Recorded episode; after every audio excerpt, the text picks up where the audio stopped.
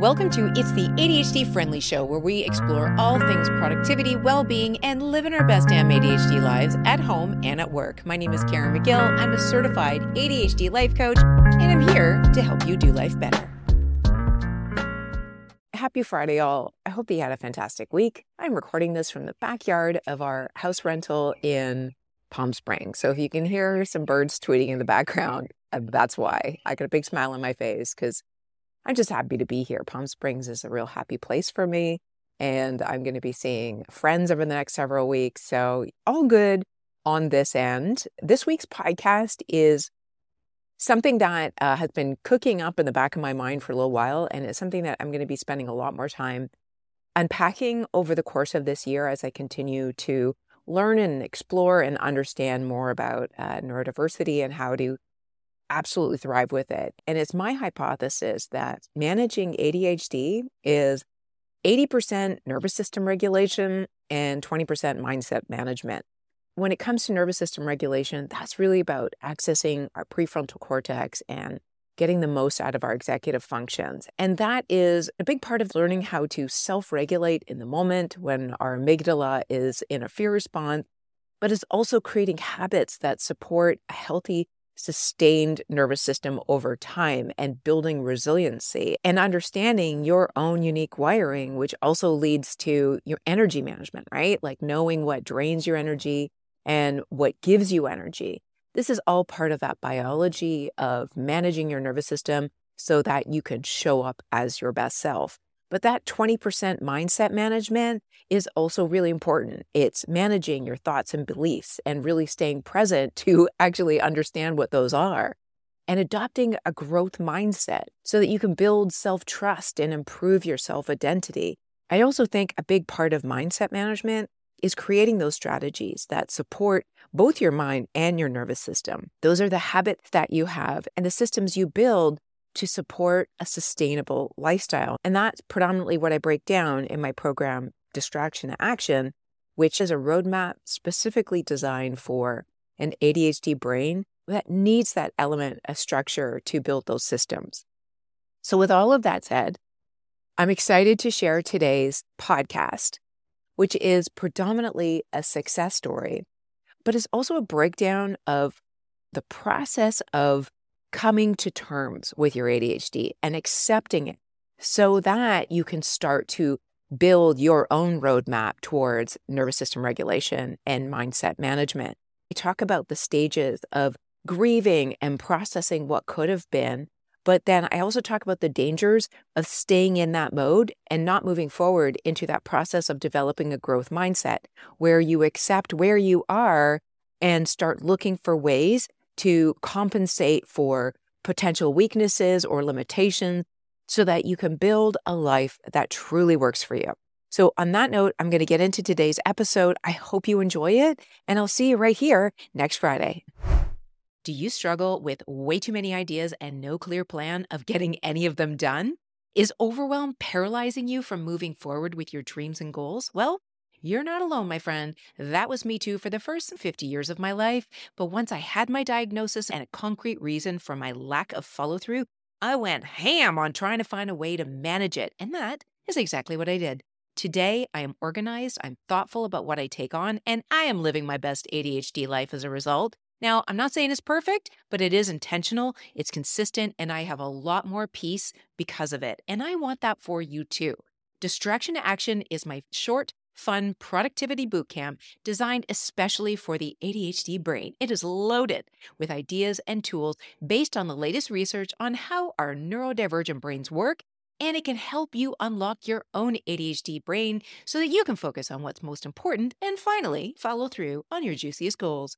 Find a link to the program in the show notes or go to it's ADHDfriendly.com forward slash D2A. That's letter D, number two, letter A, which stands for distraction action. Head there now to get your focus on and become a follow through ninja. Now back to the show. So I just recorded a video. It's not up yet, but when it is, I'll link it up here somewhere. But at the end of the video, I just happened to mention this unofficial process of grieving an ADHD diagnosis. And I think it starts with a sense of relief that you now know why you've been struggling for so long. And this is particularly for those of us who are diagnosed later in life.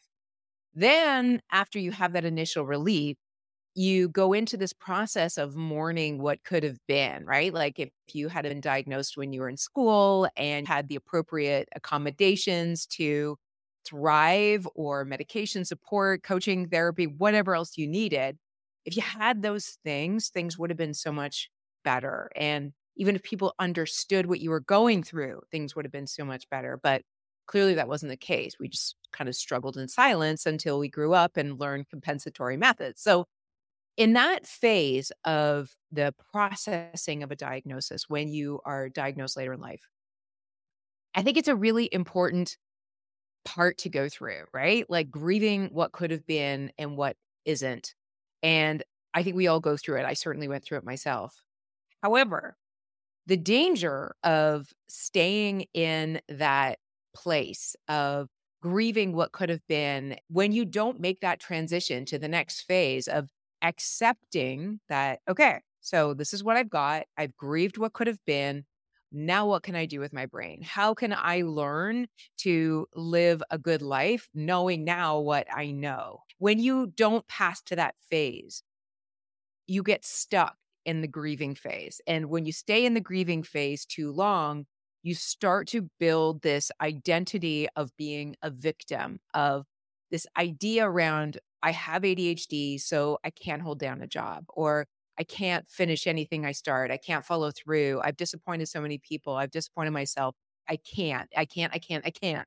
And when you get stuck in that mode and you argue for your own limitations, that is exactly where you will stay. And the more you argue in your defense, the more you dig your heels into that phase of your ADHD process, right? So, as much as I have so much compassion for anyone in that phase, and I've seen it in my coaching practice, I see it in the comments in social media underneath my YouTube videos when I suggest something or a tool or an idea, either people are going to accept it as, oh, this is a good idea, or they're going to think it's not a good idea, which either way is fine.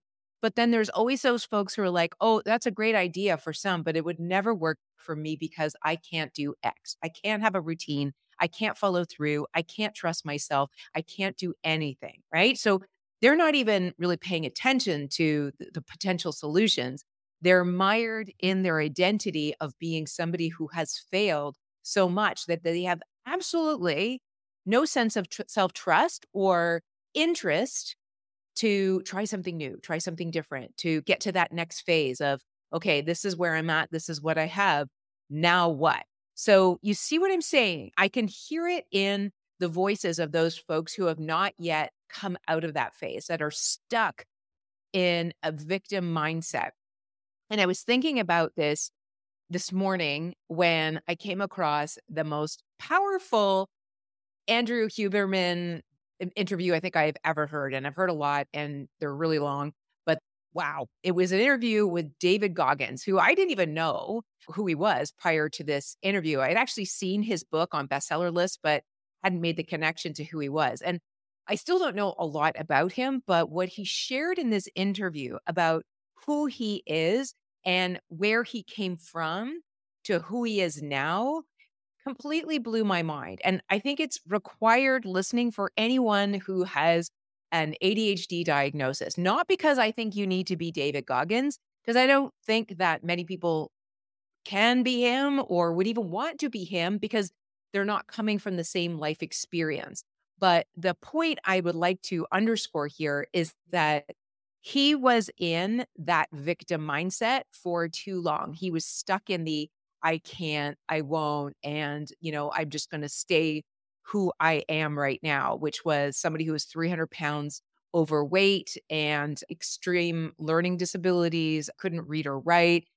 He had every opportunity to give up on himself because he was starting from so below baseline. If you want a good example of somebody who has transitioned from that phase of, I can't, I won't, uh, it will never work for me, to I will do whatever it takes, you got to go listen to this interview because there's no way that you can listen to this story and not see that if it can work for him, it can work for you too.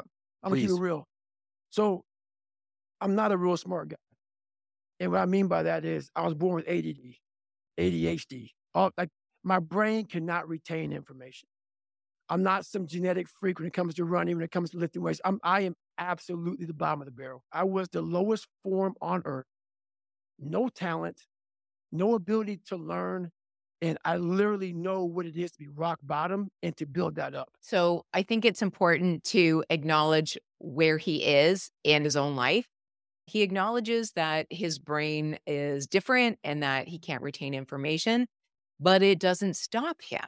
Instead, he acknowledges that he has to work harder and he can compare his abilities to someone else and say, that person can do it so much better than me. But it doesn't stop him from doing exactly what it is he wants to do because he wants to do it. Again, I don't think this is for everyone, but the takeaway has everything to do with this this phase of accepting who you are. Andrew Huberman asks him to talk about his own self talk and how he practically gets himself to do everything that he does now. He said that the most important thing that he did was learn to understand his brain. He accepted that this is who I am. These are my limitations, and I don't want to be who I am anymore, which was overweight and undereducated with no hope of a future and doing a lot of things that he wasn't proud of. But he was able to move himself through those stages. And he was able to accept who he was, what his limitations were, and take action anyway and move forward, even though it was hard and it sucked. And it continues to be hard and suck for him. And he's got a beautiful relationship with embracing the suck, which I think is pretty inspiring. Again, I think there's few people that would could be as intense about these things as he is. But the true beauty of what he shared is not even the fact that he accepted who he was. The true beauty was that he got quiet, he went inward, and he listened to who he was. And he listened to what he wanted to be. He got clear on that. He set a clear goal and had a level of focus I don't think I've ever seen, even in a neurotypical person, and he moved towards that goal with conviction, with a no matter what attitude. So, the process of going inward, cutting oneself off, when you're in there, you say it's just you. And then at some point, it converts to action. What is the process of picking the action? So every single day, I'm literally going with my mind and I'm creating this this masterpiece. And the masterpiece is always myself. But to do that, you cannot have any distractions. Because if you're talking to an artist and he's trying to think about the next painting, he, he can't. It's, it's impossible to listen to you and listen to what your mind and body are telling you we must do. People don't do enough of. They don't do any of it. They, they lack passion, drive, determination because you haven't spent time with yourself. Your mind will tell you what is next. But you haven't spent the time to go, let me just figure this out. You're looking for, let me Google this and let me Google that. You're not going to find it there because there's billions of people in this world. And they're all supposed to be individuals. But we have a pack mentality. That's why you're so lost. He's talking about intuition and listening to what lights you up, ignoring what's out there and tuning in to what's in here. Heart based goals, thinking about what you're interested in, what you're curious about, what you stand for, and what you'll fight for. What's the hill that you want to die on? These are the things that we need to go internally to find out. There's nobody else out there in the world who can tell you what's most important to you. So, building that sense of internal dialogue and intuition is so important for you to realize who you truly are. So, what I'm trying to pull out here is not necessarily that he chose to live life on hard mode every day. That was his personal choice. I think the magic of what he shared was that even though he had an incredibly distractible brain, he was able to figure out what he wanted in life, narrow in on that goal, and no matter what, move towards it. So I know that sounds antithetical to the type of brain that we have, but I wanted to share his story and just a few clips of the interview because I think it's so important that we see these examples of mastery and to know that no matter what you're working with right now, if you're willing to accept that this is where you are, if you're willing to put aside all of the struggles that you've dealt with to date, because today is a new day and whatever you choose to focus on going forward is entirely up to you. When you're willing to cross that bridge and make that connection to the acceptance of who you are and really just listen to what you want in your heart and go after that, you really can move mountains. And I've talked a lot about this in uh, goal setting videos where I talk about having one focus at a time. And that's because it acts as a forcing function for you to choose the most important thing for you in a season of life. The fact that he was able to choose what he wanted to be and move towards that with precision and persistence, not necessarily consistency. He doesn't really talk about morning routines and nighttime routines. He just talks about maniacal focus, which is something we are so capable of when it's something that we want. So, again, this comes back to everything that I've been saying. If you can really dial into what it is you want and go after that with the level of focus that you can go after a video game go after it. And I know you're sitting there going, but I don't know what it is. And to that, I will say the same thing I've been saying all along experiment, go deep, start spending time by yourself, journaling, try meditation, go for walks without your phone. Think about what it is that lights you up that you're interested in. Just follow a curiosity and take that curiosity to the next step, not with the identity of I have ADHD, so this probably isn't going to work, but with the identity of I have ADHD. I understand that I have limitations, but I also know that my brain has the ability to lob onto things and hold on to it like a like a dog with a bone when I find something of interest. So start exploring your curiosities from that lens as opposed to I can't, I can't, I can't. Because anytime you pull that lens up, the lens of I can't, you will immediately shut down any level of curiosity and say, it's not for me. It'll never work because I can't follow through.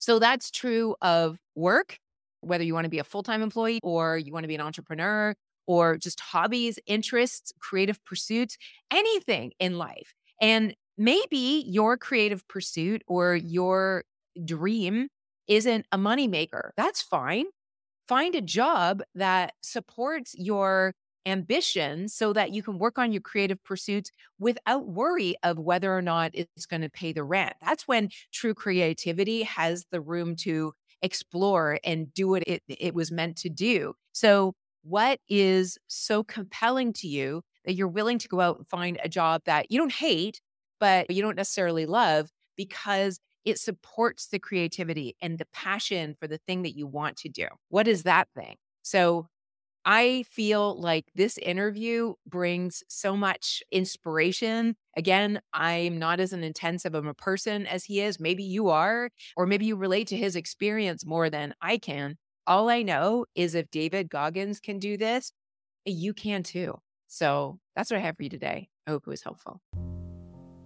Thank you for listening. For links and resources for this podcast, please visit itsadhdfriendly.com or click the link in the show description. Please also be sure to subscribe so you get automatic updates when new shows are posted. And of course, please do leave us an ADHD friendly review. Thanks again for listening, and we'll see you next week.